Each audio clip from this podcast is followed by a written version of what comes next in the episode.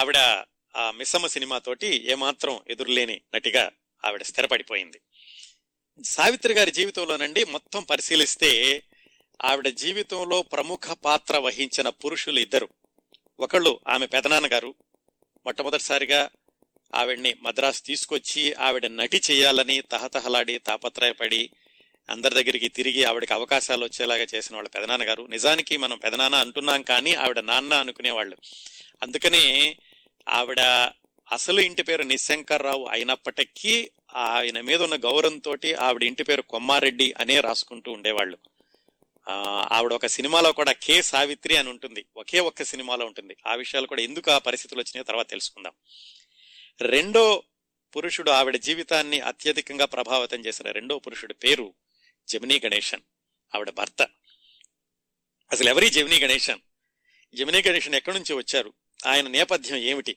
అది తెలుసుకుంటే సావిత్రి గారితో ఆయనకి జరిగిన పరిచయం ఆ తర్వాత వచ్చినటువంటి సంఘర్షణలు సావిత్రి గారి జీవితంలో ముప్పై ఏళ్ళ తర్వాత సంభవించినటువంటి పరిణామాలకి పునాది ఎలా ఉంది ఏమైంది ఈ విశేషాలన్నీ కూడా మనకి స్పష్టంగా అర్థమవుతాయి. ఒక్క నిమిషం అంటే ఒక నాలుగైదు నిమిషాలు సావిత్రి గారి కథను పక్కన పెట్టి జమినీ గణేషన్ దగ్గరికి వెళదాం. జమినీ గణేషన్ అసలు పేరు రామస్వామి గణేశన్. అంటే వాళ్ళ నాన్నగారి పేరు రామస్వామి అయి ఉంటుంది గణేషన్ వాళ్ళ నాన్నగారి పే- రామస్వామి గణేషన్ వాళ్ళ నాన్నగారి పేరు అయి ఉంటుంది రామస్వామి అతని పేరు అయి ఉంటుంది రామస్వామి గణేశన్. అతను పంతొమ్మిది వందల ఇరవై నవంబర్ పదిహేడున పుట్టాడంటే సావిత్రి గారి కంటే పదిహేనేళ్ళు పెద్దవాడు. వాళ్ళది పుదుక్కోట్టై అని తమిళనాడులోనమాట అది తిరుచునాపల్లికి ఒక ముప్పై ఐదు నలభై మైళ్ళు ఉంటుంది ఆ ఊళ్ళో పుట్టాడు తను. చాలా హుషారుగా ఉండేవాడు చిన్నప్పటి నుంచి చాలా చురుగ్గా ఉండేవాడు చదువులో కూడాను. ఆయన ప్రాథమిక విద్యాభ్యాసం అంతా కూడా పుదుక్కోటలో అయిపోయాక ఆయన కాలేజీ చదువు కోసం మద్రాసు వచ్చాడు. మద్రాసులో మద్రాస్ క్రిస్టియన్ కాలేజీలో ఆయన బిఎస్సి చదువుకున్నాడు కెమిస్ట్రీ. ఆ మద్రాస్ క్రిస్టియన్ కాలేజీ అని చాలా ప్రతిష్టాత్మకమైన కాలేజీ ఆ రోజుల్లో. ఆ రోజుల్లోనే అనుకోవాలన్నమాట అంటే పంతొమ్మిది వందల ముప్పై ఐదు ప్రాంతాల్లోనే. బిఎస్సి చదువుకున్నాడు చాలా ఆలోచనలు ఉండే ఆయనకి. చిన్నప్పటి నుంచి చాలా హుషారుగా ఉండడం పది మందితో సరదాగా మాట్లాడడం బాగా చదువుకున్న వ్యక్తి. అటు పురాణాలు వేదాంతాలు అలాగే మిగతా సాహిత్యం వీటన్నిటిని చదువుకున్న వ్యక్తి. అందుకనే మాట్లాడేటప్పుడు కూడా చాలా హాస్య స్ఫోరకంగాను సంభాషణ చతురతతోటి మాట్లాడడం ఇవన్నీ చిన్నప్పటి నుంచి కూడా అలవాటని వీటన్నిటికీ మించి కూడా మనిషి చాలా అందగాడు. ఇంగ్లీష్లో చెప్పాలంటే హ్యాండ్సమ్ అంటూ ఉంటారు. అలాంటి మనిషి చిన్నప్పటి నుంచి. తను ఏమనుకున్నాడంటే బిఎస్సి అవగానే నిజానికి ఆయన మెడికల్ డాక్టర్ చదువుదాం అనుకున్నాడు. అది కుటుంబ పరిస్థితుల వల్ల కానీ ఏమన్నా కానీ అది కుదరలేదు. దాంతో ఏంటంటే ఇంకేమైనా చేద్దాం అనుకుని కొన్నిసార్లు ఎయిర్ ఫోర్స్ పైలట్గా అవుదాం అనుకుని ప్రయత్నాలు చేశాడు. అలాగే హెల్త్ ఇన్స్పెక్టర్ చేద్దాం అనుకున్నాడు. కనీసం కాలేజీలో డిమాన్స్ట్రేటర్గా చేద్దాం అనుకున్నాడు. ఏవి కుదరలేదు ఆయనకి. ఇలా ఉంటూ ఉండగానే ఆయనకి పంతొమ్మిదవ సంవత్సరంలోనే పెళ్ళైంది పంతొమ్మిది వందల నలభైలో జూన్ ముప్పయో తారీఖున అలమేలు అనే అమ్మాయితోటి ఆయనకి పెళ్ళైంది ఆవిడ బాబ్జీ అని కూడా అంటారు. సరే ఆయనకి ఉద్యోగం ఏదో ఒకటి కావాలి కదా? వాళ్ళ అమ్మగారికి మద్రాసులో బంధువులు ఉన్నారు ఎవరంటే జెమినీ స్టూడియో అధినేత ఎస్ఎస్ వాసన్. ఆ జెమినీ స్టూడియో ఎస్ఎస్ వాసన్ యొక్క మామగారు జెమినీ గణేష్ ఒక అమ్మగారు ఏదో దూరపు బంధుత్వం ఉంది. మరి ఆ- ఆ రోజుల్లోనూ ఎప్పుడైనా కానీ సిఫార్సులే కదా? ఎవరికైనా తెలిసిన వాళ్ళతో చెప్పి మా అబ్బాయికి ఉద్యోగం ఇప్పించంటారు కదా? అలాగా జమినీ గణేష్ గారి అమ్మగారు వాళ్ళ మామగారికి చుట్టాలు అవడంతో ఏది జె- జెమినీ స్టూడియోస్ వాళ్ళకి ఆవిడ దాంతో కానీ రికమెండేషన్తో కానీ ఎలాగైతే ఈ రామస్వామి గణేశన్కి జెమినీ స్టూడియోలో కాస్టింగ్ డిపార్ట్మెంట్లో ఒక చిన్న ఉద్యోగం దొరికింది. అది పంతొమ్మిది వందల నలభై రెండులో. కాస్టింగ్ డిపార్ట్మెంట్ అంటే వచ్చిన వాళ్ళందరినీ వాళ్ళకి ఫోటోలు తీయడం వాళ్ళ నటన సరిగ్గా ఉందా లేదా చూడడం వాళ్ళ సినిమాల్లో తీసుకోవచ్చా లేదా చెప్పడం ఇలాంటి పనులు చేస్తూ ఉండేవాడు ఈ రామస్వామి గణేశన్. అయితే జమినీ గ- జమినీ స్టూడియోలో పనిచేస్తున్నాడు కాబట్టి తర్వాత తర్వాత ఆయన పేరు జమినీ గణేషన్గా స్థిరపడిపోయింది. ఆ జమినీ స్టూడియో నుంచి వచ్చినటువంటి పేరు జమినీ అన్నమాట. అసలు పేరు రామస్వామి గణేశన్. ఈ విధంగా నలభై రెండు నుంచి జమినీ గణేశన్ జమినీ స్టూడియోలో క్యాస్టింగ్ డిపార్ట్మెంట్లో పనిచేస్తూ వచ్చాడు. అంతకు ముందే ఆయనకి పెళ్ళి అయింది పంతొమ్మిది వందల నలభైలోనే. కొంచెం ఫాస్ట్ ఫార్వర్డ్ చేసి వాళ్ళ ఆయన పిల్లల గురించి తెలుసుకుందాం. ఆయనకి అలమేలు తోటి వివాహం అయ్యాక నలభై రెండులో నలభై నాలుగులో యాభై మూడులో అరవై రెండులో నలుగురు అమ్మాయిలు పుట్టారు. వాళ్ళందరూ కూడా ఇప్పుడు చాలా మంచి స్థాయిలో ఉన్నారు. నలుగురులో ముగ్గురు డాక్టర్లు ఒక ఆమె జర్నలిజంలో ఉన్నట్టున్నారు. మొత్తానికి అందరూ చక్కగా స్థిరపడ్డారు. అది ఫాస్ట్ ఫార్వర్డ్ చేస్తే మళ్ళీ వెనక్కి వెళ్దాం పంతొమ్మిది వందల నలభై రెండుకి. పంతొమ్మిది వందల నలభై రెండులో ఆవిడ జె- ఆయన జమినీ స్టూడియోలో కాస్టింగ్ డిపార్ట్మెంట్లో చేసి అందరినీ చేయడం మొదలుపెట్టాక తను కూడా బాగానే ఉంటాడు తను కూడా అందంగానే ఉంటాడు కాబట్టి జెమినీ స్టూడియో వాళ్ళు తీసేటటువంటి ఒక సినిమా మిస్ మాలిని అని పంతొమ్మిది వందల నలభై ఏడులో అంటే మనకి స్వాతంత్ర్యం రావడానికి ముందు వచ్చిందనమాట వచ్చిందన్నమాట తమిళంలో ఆ సినిమా. ఆ సినిమాలో ఒక చిన్న పాత్ర ఇచ్చారు. నువ్వు అందరిని ఇంటర్వ్యూలు చేస్తున్నావు అందరిని సెలెక్ట్ చేస్తున్నావు నువ్వు కూడా యాక్షన్ చేయొచ్చు కదా అని వాళ్ళు అన్నారో ఈయన అడిగాడో ఏమైందో కానీ మొత్తానికి ఆ సినిమాలో ఒక పాత్ర ధరించారు. పాత్ర అంటే పెద్ద వేషం కాదు చాలా చిన్న పాత్ర ధరించారు. ఆ సినిమా ఆయన జీవితంలో జమినీ గణేశన్ జీవితంలో ఇంకొక మలుపుకి దారితీసింది. పంతొమ్మిది వందల నలభై ఏడులో వచ్చిన మిస్ మాలిన్. ఆ సినిమాలో హీరోయిన్ పేరు పుష్పవల్లి. ఆ పుష్పవల్లి తోటి పరిచయం ఏర్పడింది ఆ పంతొమ్మిది వందల నలభై ఏడులో మిస్ మాలిని సినిమా షూటింగ్ సందర్భంలో. పుష్పవల్లి గురించి ఇంకొక విషయం చెప్పుకోవాలి. ఇక్కడ పుష్పవల్లి చెల్లెలి పేరు సూర్యప్రభ అని ఆవిడ కూడా ఆ సినిమాలో వేశారు. మిస్ మాలిని ఆ సినిమాలో. ఈ సూర్యప్రభ ఎవరంటే ఇందాక మనం దేవదాస సినిమా గురించి మాట్లాడుకున్నాం చూడండి. ఆ దర్శకుడు వేదాంతం రాఘవయ్య గారి భార్య తర్వాత ఆయన పెళ్ళి చేసుకున్నారు సూర్యపర్వని. వాళ్ళ అమ్మాయి పేరు శుభ అని తర్వాత గూడు పుఠాని ఇలాంటి సినిమాల్లో హీరోయిన్గా కూడా వేశారు ఆవిడ ఇప్పుడు లేరు. అది పుష్పవల్లి గారి చెల్లెల గురించి. అది మనం ఎక్కువ మాట్లాడుకోబోట్లేదు ఊరికే సందర్భం వచ్చింది కాబట్టి ఆ చిన్న టిట్ బిట్ చెప్పాను. దాన్ని పక్కన పెట్టేసి పుష్పవల్లి గారికి జమినీ గణేష్కి పంతొమ్మిది వందల నలభై ఏడులో ఆ విధంగా ఆ మిస్మాలిని సినిమాలో పరిచయం అయ్యింది. తర్వాత జమినీ గణేషన్ అందులో చిన్న పాత్ర అయినప్పటికీ తర్వాత జమినీ స్టూడియోస్ వాళ్ళు తీసిన సినిమాల్లో మంచి మంచి పాత్రలు వేస్తూ వచ్చాడు ఆయన. నలభై తొమ్మిది యాభై రెండు యాభై మూడు వరకు కూడా ఆయన సినిమాల్లో యాక్షన్ వేశారు. అఫ్ కోర్స్ తర్వాత కూడా చాలా సినిమాల్లో సావిత్రి గారితో కూడా కలిసి నటించారు. చాలా సినిమాల్లో చక్కటి జంట అనుకున్నారు ఇద్దరు నేను. అటు శివాజీ గణేశన్ ఇటు జమినీ గణేశన్ ఎంజి రామచందర్ ముగ్గురు కూడా సమాంతరంగా ఎదుగుతూ వచ్చారు. ఇందాక పుష్పవల్లి గారి పరిచయం అనుకున్నాను చూడండి. ఆ పరిచయం పంతొమ్మిది వందల నలభై ఏడు తర్వాత యాభై ఒకటి నుంచి యాభై వరకు ఆ పరిచయం గాఢతరం అయింది. ఈ విషయాలన్నీ కూడా జమినీ గణేషన్ తమిళంలో ఆయన సొంతంగా రాసుకున్నటువంటి ఆత్మకథలో చెప్పుకున్నారు. అసలు ఏం జరిగింది? ఏమిటి పుష్పవల్లి గారితో అనేది. పంతొమ్మిది వందల యాభై ఒకటిలో పరిచయం అయ్యింది. వాళ్ళిద్దరికీ ఇద్దరు కూడా ఎక్కడో బీచ్లో కలుసుకుంటూ ఉండేవాళ్ళట. అయితే కొన్ని రోజుల తర్వాత వాళ్ళిద్దరికీ తెలిసింది. ఎందుకంటే జమినీ గణేషన్కి అప్పటికే పెళ్ళైపోయి ఉంది. ఒక భార్య పిల్లలు ఉన్నారు. ఇలాంటి రోజుల్లో ఈ ఈ సంబంధం కొనసాగించడం మంచిది కాదు అనుకుని ఇద్దరు కూడా నిర్ణయించుకుని ఎవరికి వాళ్ళు విడిగా ఉందాం అనుకున్నారు. అంటే కలుసుకోవద్దు అనుకున్నారట యాభై రెండు యాభై మూడు ప్రాంతాల్లో. మళ్ళీ ఒకసారి పుష్పవల్లే నా దగ్గరకు వచ్చింది. వచ్చి మన సంబంధం కొనసాగాల్సిందే లేకుంటే గనక నేను ఆత్మహత్య చేసుకుంటాను సంథింగ్ ఎలాగో ఎలా బెదిరించింది ఈ విషయాలన్నీ ఆయన ఆత్మకథలో రాసుకున్నారు. అందుకని నేను మళ్ళీ ఆ సంబంధం కొనసాగించాల్సి వచ్చింది అని.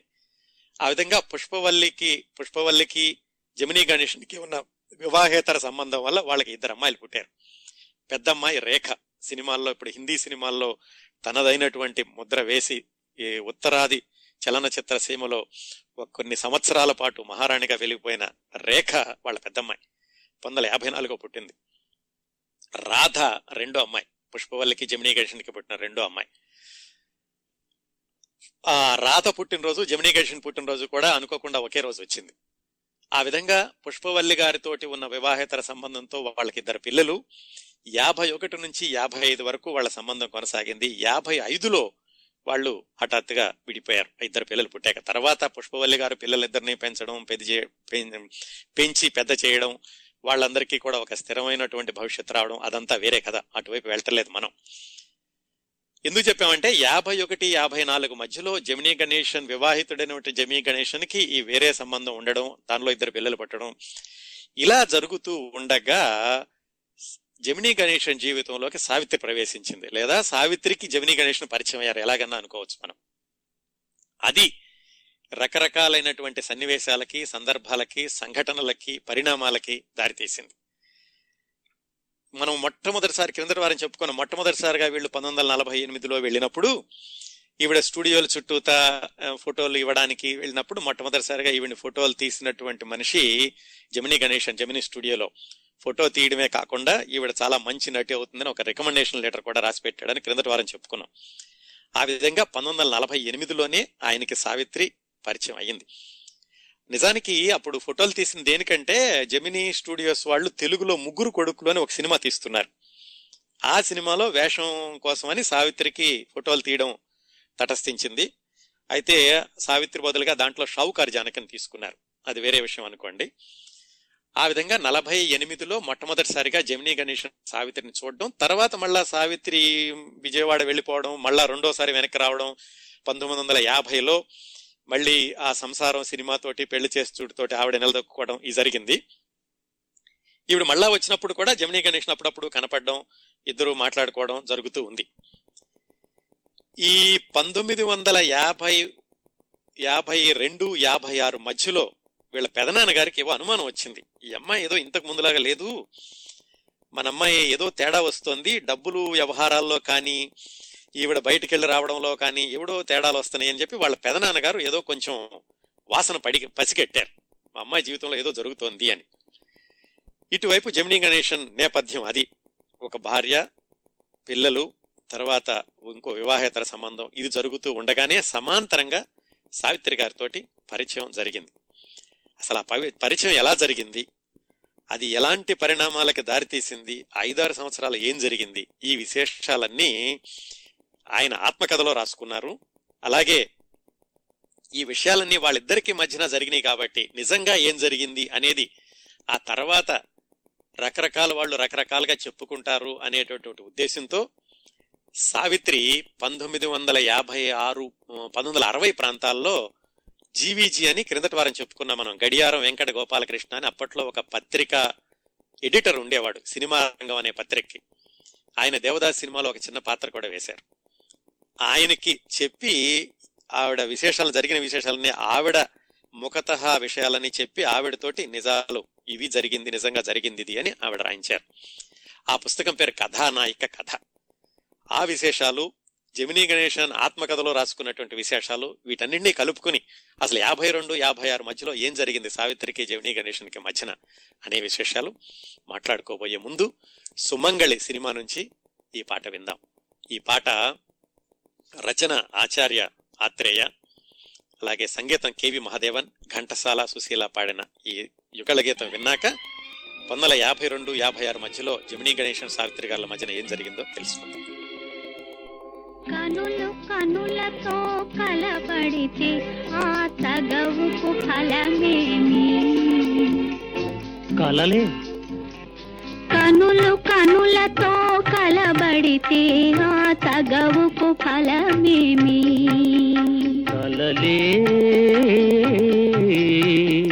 నా కలలో నీవే కనబడితే ఆ చొరవకు బలమేమి మరులే మరులు.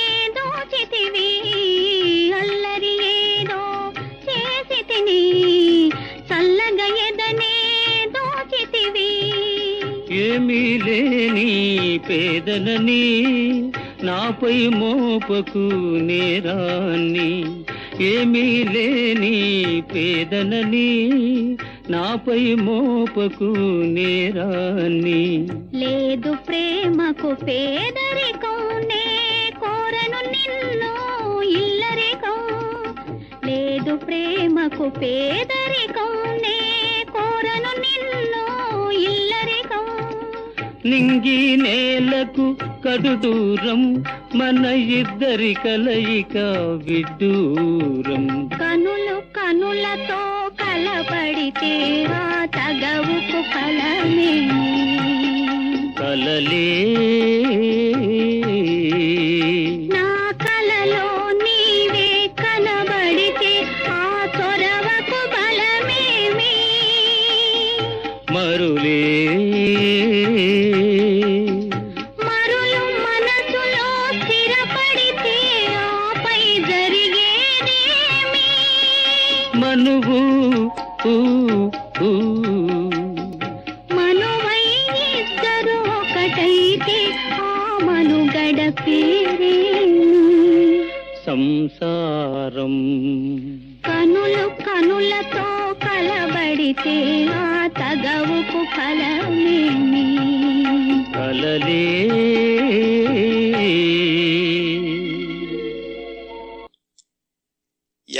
యాభై రెండులో ఏం జరిగిందంటే మనం పోల్ మాంగల్యం అని జెమినీ ప్రొడక్షన్స్ వాళ్ళు ఒక సినిమా తీయడం మొదలు పెట్టారు దాంట్లో Gemini Ganesan hero Savitri heroine వాళ్ళిద్దరికి ప్రధాన పాత్రలు.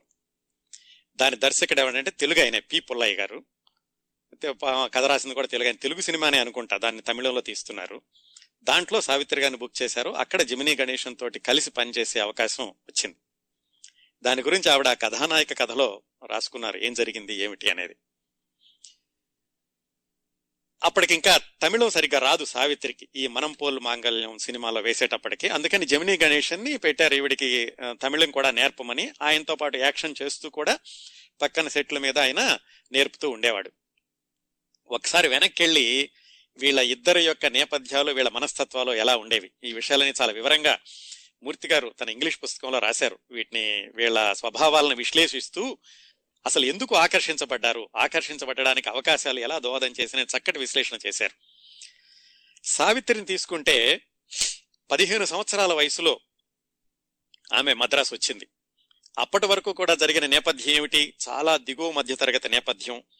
పెదనాన్నగారు చెప్పిన పనులు చేయడం ఏవో నాటకాల్లో వేషాలు వేయడం అలాగే స్వతహాగా వచ్చినటువంటి నటన దానివల్ల తప్ప ఆవిడ ప్రపంచాన్ని ఎక్కువగా పరిశీలించేటటువంటి అవకాశం రాలేదు. చాలా చిన్నపిల్ల మనస్తత్వం పదిహేను పదిహేను సంవత్సరాలకు అనేసరికి. అలాగే మనుషులు స్వభావాలు వ్యక్తిత్వాలు అంచనా వేయడం వీళ్ళని ఎలా చూడాలి వాళ్ళని ఎలా చూడాలి ఇలాంటివన్నీ కూడా ఇంకా పూర్తిగా పరిణితి రానేటువంటి దశ. పదిహేను పదహారు సంవత్సరాలు అంటే యాభై రెండో యాభై రెండు అంటే ఊహించుకోండి పదహారు పదిహేడు సంవత్సరాల వయసు.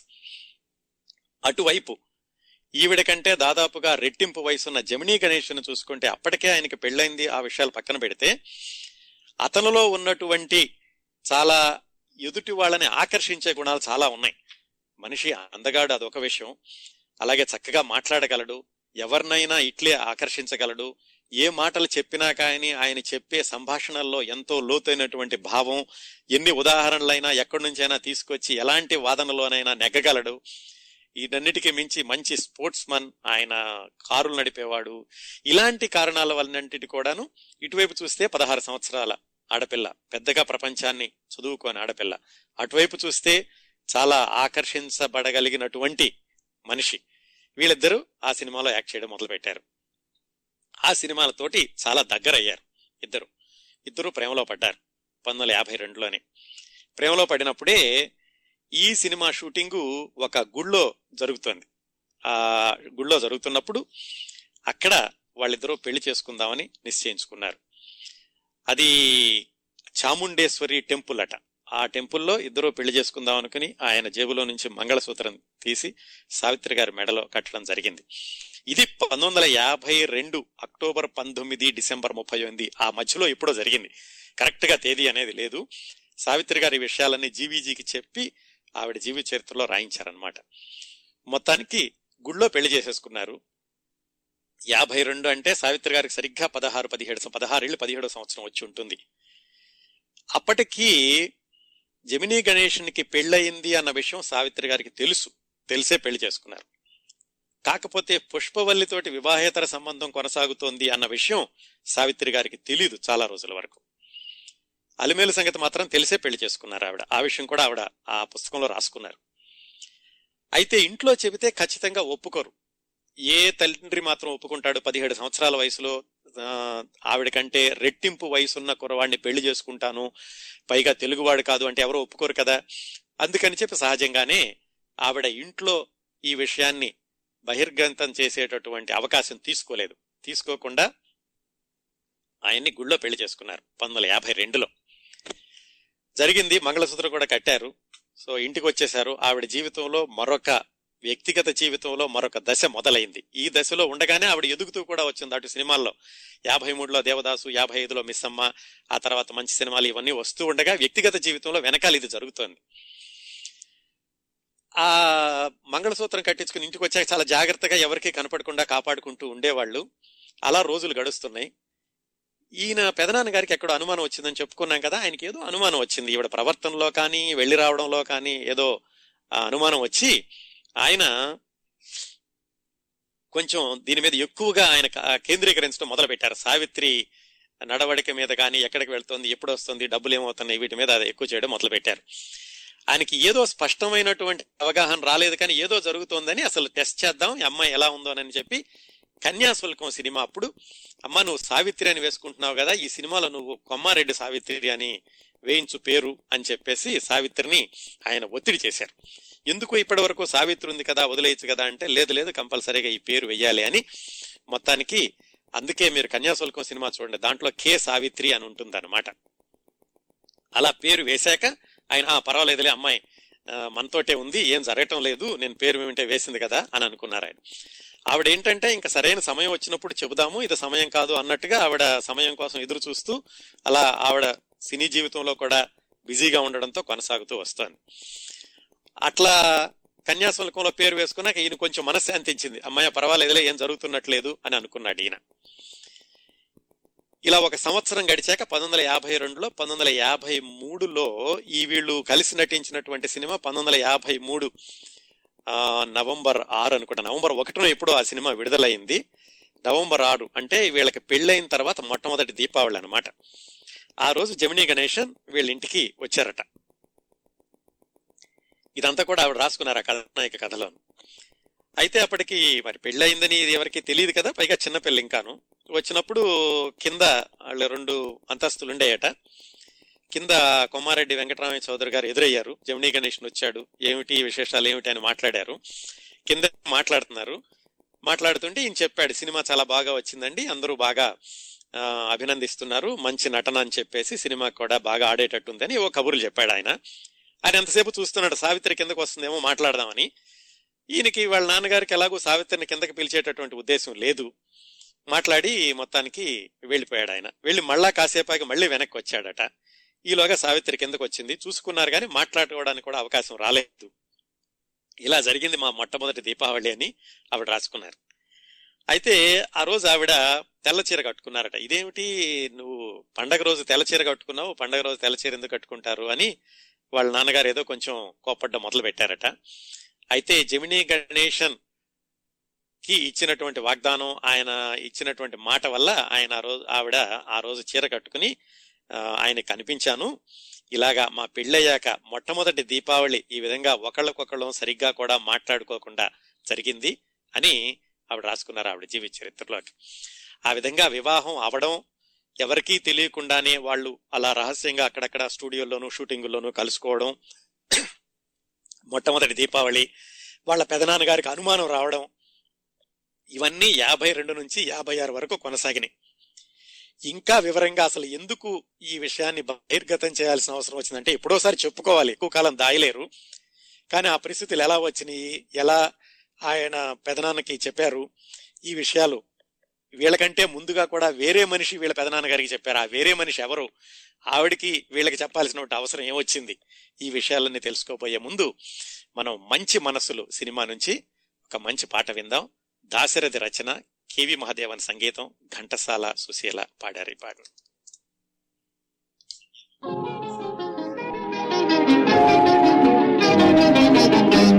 you.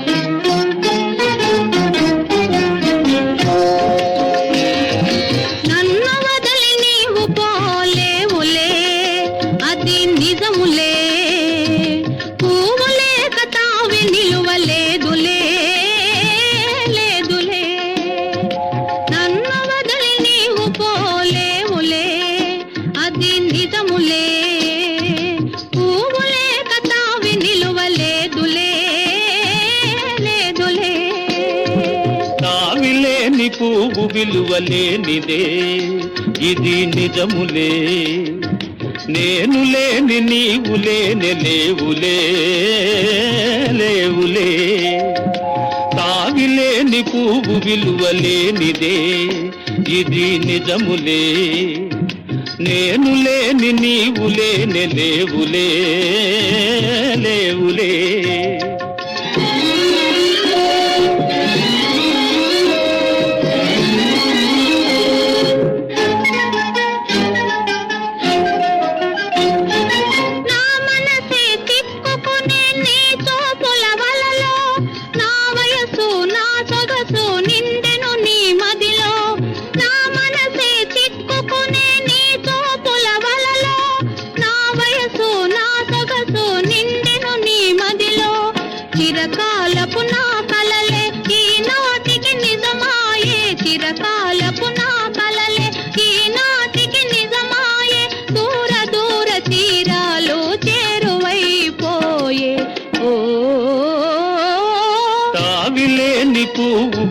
విలువలేనిదే ఇది నిజములే. నేను లేని నీవు లేని లేవులే లేవులే.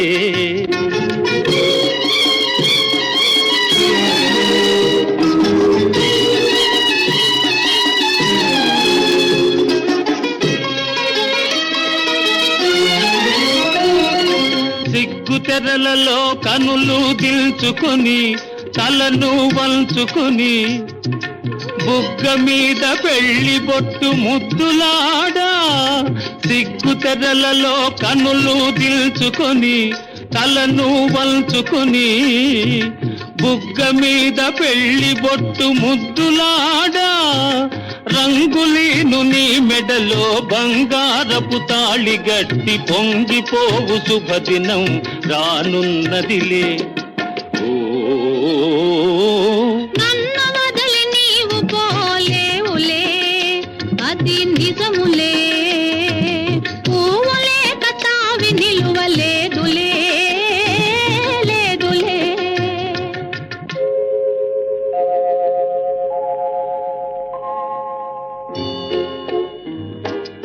తొలినాటి రేయి తడబాటు పడుతూ మెల్లమెల్లగా నీవు రాగా.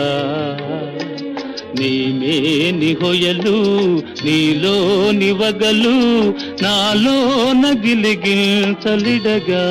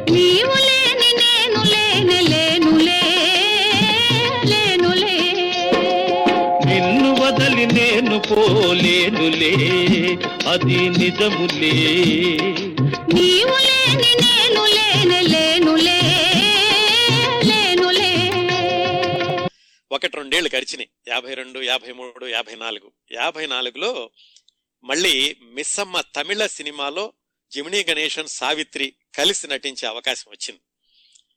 ఆ కలిసి నటించేటప్పుడు సావిత్రికి సంవత్సరం సంవత్సరం జరుగుతోంది కానీ లోపల ఇంకా భయం పెరుగుతోంది. ఎప్పుడు చెప్పాలి ఈ విషయం పెళ్ళి చేసుకున్నాము పెద్దవాళ్ళకి చెప్పలేదు ఎప్పుడు పబ్లిక్ చెప్పాలి బహిరంగం చేయాలి అని ఆవిడ విపరీతమైనటువంటి మానసిక సంఘర్షణకు లోనవుతుంది పైగా చెబితే ఆయన మొదటి భార్య ఏమనుకుంటుంది? ఆవిడ ఎలా రిసీవ్ చేసుకుంటుంది? అప్పుడు పరిణామాలు ఎలా ఉంటాయి? ఈవిడికి మానసిక సంఘర్షణ పెరుగుతోంది. ఒకవైపు అటు సినిమాల్లో పాత్రలు కూడా అలాంటి పాత్రలే దొరుకుతున్నాయి. దొరుకుతున్నాయి. వయసు చూస్తేనేమో పద్దెనిమిది పంతొమ్మిది సంవత్సరాలు. అప్పుడు ఏమైందంటే ఈ మిస్సమ్మ షూటింగ్ జరిగేటప్పుడు తమిళ సినిమా సావిత్రి ఆయన జమినీ గణేషన్ని సెట్స్ మీద అడిగిందట నేను ఇంకా భరించలేకపోతున్నాను. ఈ ఒత్తిడిని మానసిక ఒత్తిడిని ఎలాగైనా బయట పెట్టాలి. కానీ చెబితే మరి మీ భార్య ఏమనుకుంటుందో అని ఆవిడ అడిగారు అడిగితే జమినీ గణేషన్ ఏమి అనుకోదు నేను ఆవిడ అర్థం చేసుకుంటుంది ఆ విశాల మనస్తత్వం ఉంది అని. అదేంటి అంత ధైర్యంగా ఎలా చెప్పగలుగుతున్నారు మీరు ఆవిడ అర్థం చేసుకుంటుందని? ఏ భార్య అయినా కానీ భర్త జీవితంలోకి ఇంకొక మహిళ వస్తే భరించగలదా? ఎందుకు ఇలా చెప్తున్నారు అంటే లేదు నేను ఆల్రెడీ చెప్పాను ఆవిడకి ఆవిడ ఆల్రెడీ అర్థం చేసుకుంది ఆవిడ ఎంత పట్టుదల గల మనిషి అయినా కానీ ఈ విషయాన్ని అర్థం చేసుకుంది నిన్ను హృదయపూర్వకంగా ఆహ్వానిస్తుంది నాకు రెండో భార్య కానీ ఆయన సావిత్రి కన్విన్స్ చేశారు. సావిత్రి చాలా ఆశ్చర్యపోయింది ముందు. ఏమిటి నిజమేనా? అలాగ ఆవిడ ఒప్పుకుంటుందా? ధైర్యంగా చెప్పొచ్చా అని. మొత్తానికి ఈవిడికైతే కొంచెం ధైర్యం వచ్చింది. ఆ పర్వాలేదు చెప్పొచ్చు అయితే ఆవిడ ఒప్పుకుంటుందంటే గనక మా వాళ్ళని ఇంకా చూసుకోవాలి అనుకుంది ఈవిడ. కాకపోతే ఇప్పుడు చూస్తే ఇప్పటికే వాళ్ళ పెదనాన్న గారికి అనుమానం వచ్చింది. ఏదో జరుగుతోంది. జమినీ గణేశంతో ఈవిడ చాలా చనువుగా ఉంటుంది. వీళ్ళిద్దరి మధ్యన ఏ జరు జరుగుతోందని తను ఏం చేస్తూ ఉండేవాడంటే ఈ షూటింగులకు వచ్చినప్పుడు చాలా ఏమిటి చాలా గూఢంగా పరిశీలిస్తూ ఉండేవాడు. వీళ్ళందరూ ఏం చేస్తున్నారు ఏమిటి అని ఎట్లాగా ఆయన అక్కడే సెట్టు బయటే కుర్చీ వేసుకుని కూర్చునేవాడట. వీళ్ళిద్దరూ కలిసి బయటకు వెళ్తారేమో బయటికి వెళ్ళకుండా చూడాలి అని చెప్పేసి ఈయన సెట్టు బయట కుర్చీ వేసుకుని కూర్చునేవాడు.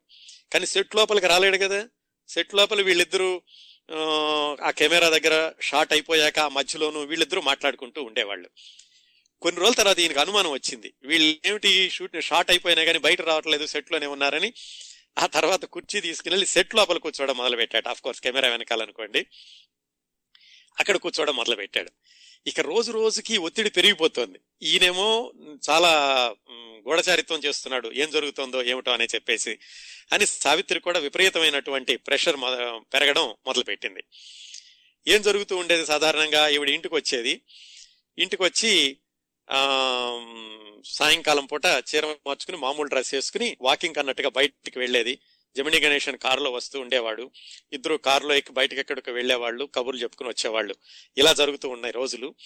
కానీ సావిత్రికి తెలుసు ఈ విషయాన్ని ఇంట్లో చెప్తే ఎట్టి పరిస్థితులు ఒప్పుకోరు. ఎందుకంటే మొత్తం కుటుంబం అంతా కూడా సావిత్రి యొక్క సంపాదన మీద ఉన్నారు. ఈ సమయంలో ఇలా నేను పెళ్ళి చేసుకున్నాను అని చెబితే ఏ కుటుంబ సభ్యులైనా ఒప్పుకోరు. పైగా అది చాలా వయసు చిన్న వయసు.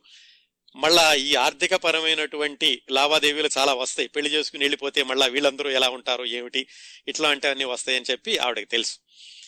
ఇలా ఒక విధమైనటువంటి ఏమిటంటారు అనిశ్చితమైనటువంటి పరిస్థితి కొనసాగుతూ ఉన్న రోజుల్లో పుష్పవల్లికి తెలిసింది. జమినీ గణేషన్ సావిత్రికి సంబంధం ఉంది వీళ్ళేదో పెళ్ళి చేసుకున్నట్టున్నారు అని చెప్పి పుష్పవల్లికి తెలిసి ఆవిడ వీళ్ళిద్దరి గురించి కొమ్మారెడ్డి వెంకటరామ చౌదరికి జారేసింది. ఏమండి మీ అమ్మాయికి ఆల్రెడీ సంబంధం ఉన్నట్టుంది జమినీ గణేషన్ తోటి పెళ్ళి చేసుకున్నట్టున్నాడు అని. ఇది ఎప్పుడు పంతొమ్మిది వందల యాభై ఐదు యాభై ఆరు ప్రాంతాల్లో జరిగింది. అప్పటికే పుష్పవల్లితోటి జమినీ గణేషన్ సంబంధాలు తెగతెంపులు చేసుకున్నాడు ఇద్దరు ఆడపిల్లలు పుట్టాక. ఆ సమయంలో పుష్పవల్లి మొత్తానికి ఈ మాటని కొమ్మారెడ్డి వెంకటరామ చౌదరికి జారేసింది. ఆయనకి నిశ్చయం అయ్యింది. అయితే వేరే వాళ్ళు కూడా చెప్పారు కాబట్టి ఇది నిజంగా జరిగి ఉంటుంది. కానీ ఆయన పట్టుకోవాలి. రెడ్ హ్యాండెడ్గా పట్టుకుంటే కానీ ఏం చేయలేడు. అందుకోసం ఆయన ఏం చేశాడు? ఒక పని పిల్లని పెట్టాడు. సావిత్రికి అసిస్టెంట్ కింద. ఆ పని పిల్ల చేయాల్సిన విషయం ఏమిటంటే సావిత్రి ఎవరితో మాట్లాడుతుంది ఏం మాట్లాడుతుంది అసలు జమినీ గణేషన్ తోటి ఎక్కువ మాట్లాడుతుందా? ఇవన్నీ కూడా ఆ పిల్ల పరిశీలించి వాటిని ఈ పెదనాన్నకి జారేయడం. అది అమ్మాయి పని. సావిత్రికి ఏమి తెలీదు. ఏదో అసిస్టెంట్ ఉంది కదా అనేది రోజు తనతో పాటుగా షూటింగ్లకు తీసుకెళ్ళేది ఆ అమ్మాయి ఉండేది అసిస్టెంట్ కింద. ఇంటికి వచ్చేది అంతేగాని ఆ విషయాలన్నీ కూడా ఈయనకి చేరొస్తుంది అన్న విషయం తెలియదు మొత్తానికి ఆ సన్నివేశాలన్నీ కూడా పరాకాష్ఠకి చేరుకున్నాయి. ఒక పతాక స్థాయికి చేరుకున్నాక ఒక రోజు ఏమైందంటే సావిత్రి ఇంటికి వచ్చేసరికి వాళ్ళ పెదనాన్నగారు విపరీతమైనటువంటి కోపంతో ఉన్నాడు. అసలు ఏం జరిగింది? ఏమిటి? అని కేకలేయడం మొదలుపెట్టాడు. ఇక అనుకుంది సావిత్రి ఇక దాచి లాభం లేదు. ఈ విషయాలు ఎలాగో ఈయనకి తెలిసినట్టున్నాయి. ఆయన ఎంతకాలం దాచుకుంటాను? పైగా జమినీ గణేష్నికి చెప్పాను తను కూడా ఇంట్లో ఏం ఇబ్బంది లేదన్నాడు. ఏదో ఒక రోజు చెప్పాలి కదా అని చెప్పేసి ఆవిడ ధైర్యం చేసి మొత్తానికి చెప్పేసింది. అవును నిజమే. జమినీ గణేష్నికి నాకు సంబంధం ఉన్నమాట నిజమే. నేను పెళ్ళి కూడా చేసుకున్నాం. కావాలంటే చూడండి అని మంగళసూత్రం తీసి చూపించింది. అది ఒకసారి ఆ దృశ్యాన్ని ఊహించుకోవచ్చు ఎలా ఉంటుందో. ఇంట్లో అందరూ ఆడవాళ్ళు వాళ్ళ అమ్మ పెద్దమ్మ అక్కయ్య ఇటువైపు ఈ పెదనాన్న సావిత్రి నిలదీసి ప్రశ్నించడం ఆ సందర్భంలో ఆవిడ ధైర్యంగా సినిమాలో చెప్పినట్టుగా అవును పెళ్ళి చేసుకున్నానని చెప్పేసింది ఇంకా ఎలా ఉంటుంది ఎవరి విషయంగానే వెంటనే విపరీతంగా అర్థం చేసేసుకుని అలా ఉండలేరు కదా. ఆయన మొత్తానికి ఇలాగ బంధువులు కూడా ఎవరో ఉన్నట్టున్నారు ఇంట్లో వాళ్ళు కూడా చెప్పారట అమ్మ తప్పు పొరపాటు నువ్వు జమినీ గణేష్ని పెళ్ళి చేసుకుంటే చట్టరీత్యా అది చెల్లదు ఎందుకంటే బహుభార్యాత్వం అనేది హిందూ మ్యారేజ్ యాక్ట్ అమల్లో ఉంది దాని ప్రకారం అది చెల్లదు అని. సావిత్రి అప్పటికే కాస్త విషయాలన్నీ నేర్చుకోవడం ఆవిడ సినిమాల్లో వేషాలు వేయడం జమినీ గణేషన్తో మాట్లాడుతూ ఉండడం మనుషులతో తిరగడం ఆవిడ కూడా విషయాలు తెలిసినాయి. ఆవిడ చెప్పింది ఏమిటంటే లేదు మా వివాహం చెల్లుతుంది. ఎందుకంటే మేము పంతొమ్మిది వందల యాభై రెండులో పెళ్ళి చేసుకున్నాం. ఈ హిందూ వివాహ చట్టం అనేది క్రిందటి సంవత్సరం అంటే యాభై ఐదు మే పద్దెనిమిదిన వచ్చింది. అందుకని మా వివాహానికి ఈ చట్టం అడ్డం రాదు అని ఆవిడ ధైర్యంగా చెప్పగలిగింది. ఇక వాళ్ళ పెదనాన్న గారికి ఇంకా కోపం వచ్చింది. ఇవి కూడా అన్ని కూడా తెలిసేసుకుంది. వీటన్నిటితో కూడా ఇదిగా ఉంది అని చెప్పి అతను ఏం చేశాడంటే ఇంట్లో ఆడవాళ్ళందరూ బెదిరిపోయారు. ఆయన గభాలన లోపలికి వెళ్ళి ఆయన రివాల్వర్ తీసుకుని వచ్చాడు. ఆయనకు అప్పటికే రివాల్వర్ కొనిపెట్టుకున్నారన్న విషయం కూడా సావిత్రి తెలియదు. రివాల్వర్ తీసుకొచ్చేసి రాణి జమినీ గణేష్ని ఎక్కడ వస్తాడో అతను వచ్చి నేను కాల్చి పారేస్తాను ఇక్కడే నుంచుంటున్నానని అతను గుమ్మలో కూర్చున్నాడు. అప్పటికి పని మనిషి చెప్పింది. ఏమని జమినీ గణేషన్ వస్తాడు సావిత్రిని తీసుకెళ్ళడానికి వీళ్ళిద్దరూ మాట్లాడుకుంటున్నారు అన్న విషయం చెప్పింది. అందుకని ఇతను అడిగాడు అనమాట అసలు ఏం జరిగింది చెప్పు అని. వస్తాడంటున్నారు కదా జమినీ గణేషన్ ఓకే నేను ఇక్కడే గుమ్మలో కూర్చుంటున్నాను రాని. వాడు వచ్చి ఎలా తీసుకెళ్తా అలా చూస్తాను అని అక్కడ కూర్చున్నాడు. సావిత్రికి ఇక భూమి కంపించడం మొదలుపెట్టింది. ఆవిడంతా ఎట్లా వచ్చేస్తాడు ఆవిడకంతా కళ్ళ ముందు అదే కనిపిస్తోంది సీను. జమినీ గణేష్ వస్తాడు ఇతను కాల్ చేస్తాడు ఇలా జరిగిపోతుంది ఇలా జరుగుతున్నాక ఇక ఆవిడ భరించలేకపోయింది. భరించలేక ఎట్లాగైతే గుమ్మం ముందు కూర్చున్నాడు బయటికి వెళ్ళడానికి లేదు. జమినీ గణేషన్ రాబోతున్నాడు. ఏం చేయాలో తెలియక ఈవిడిక మొత్తానికి ధైర్యం కూరగట్టుకుని ఆడవాళ్ళందరూనేమో అలా బెదిరిపోయి చూస్తున్నారు. తల ఒక మూల నక్కి కూర్చున్నారు. ఇటువైపు సావిత్రి ఏడుస్తోంది. ఆయన గుమ్మంలో రివాల్వర్ పట్టు కూర్చున్నాడు. ఇంకా ఆవిడ ధైర్యం తెచ్చుకుని కన్నీళ్ళు తుడుచుకుని ఇంట్లోకి వెళ్ళింది. సరే ఇంట్లోకే కదా వెళ్ళింది అనుకుని అనుకున్నాడు ఈయన.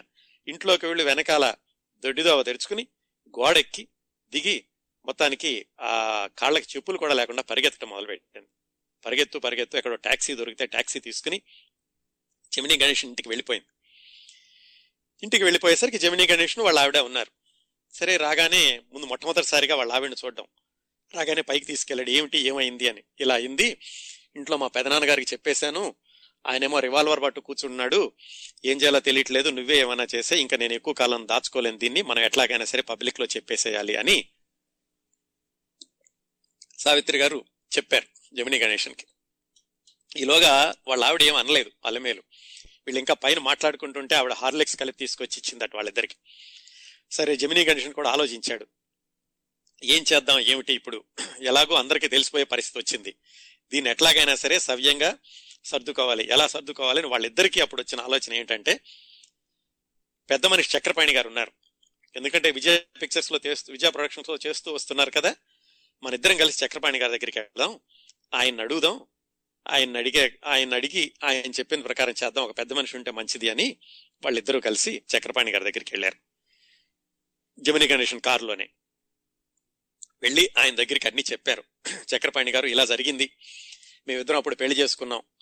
ఇప్పుడు ఇంట్లో చెబుతున్నాం. నాకు తెలుసు ఇతనికి ఆల్రెడీ పెళ్ళయిందని. పెళ్ళయిందని తెలిసినాక నేను చేసుకున్నాను. నాకు ఇష్టమైంది. ఇప్పుడు ఇంట్లో చెప్తుంటే మా పెదనాన్నగారు ఇలా అంటున్నారు.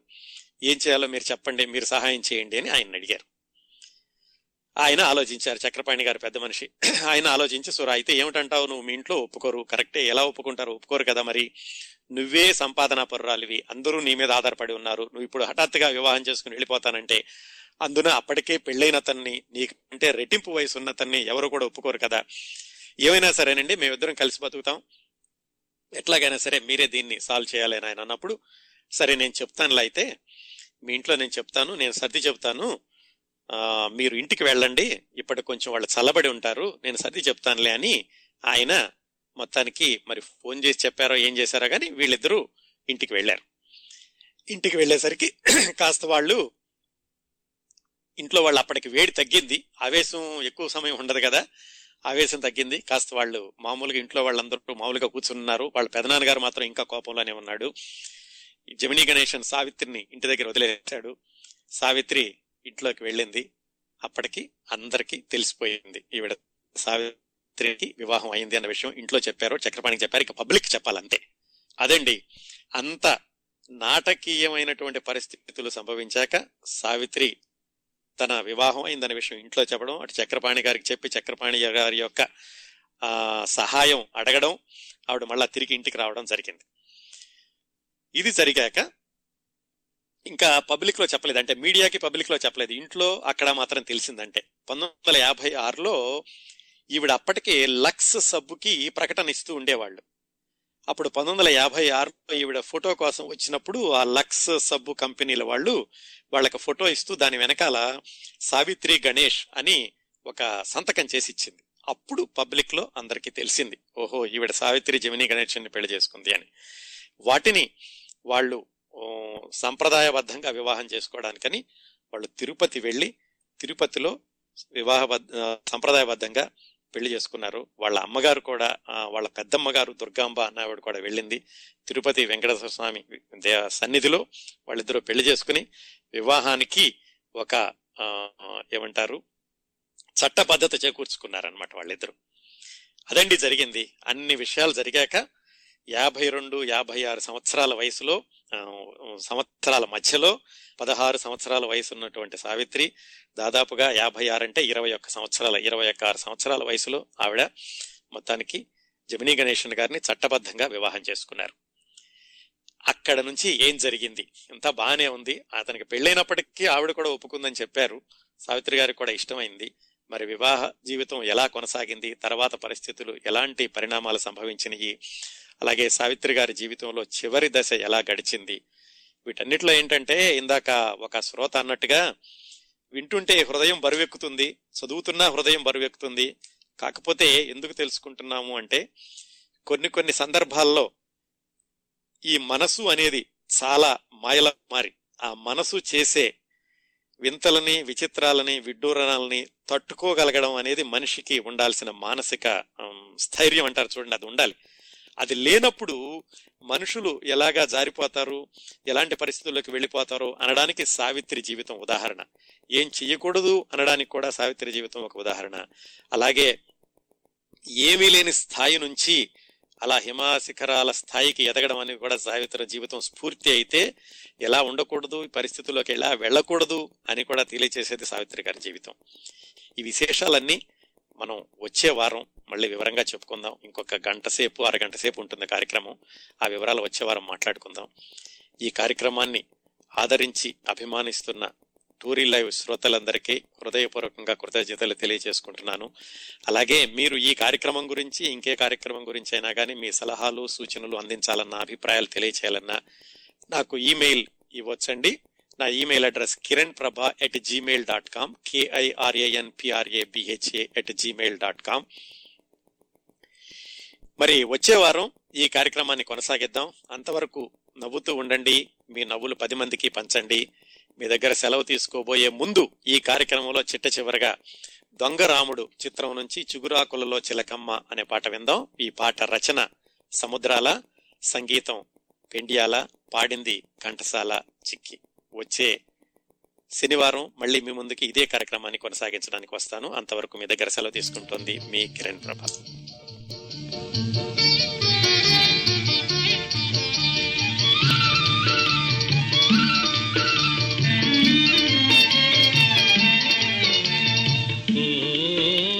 ఓ తిలకం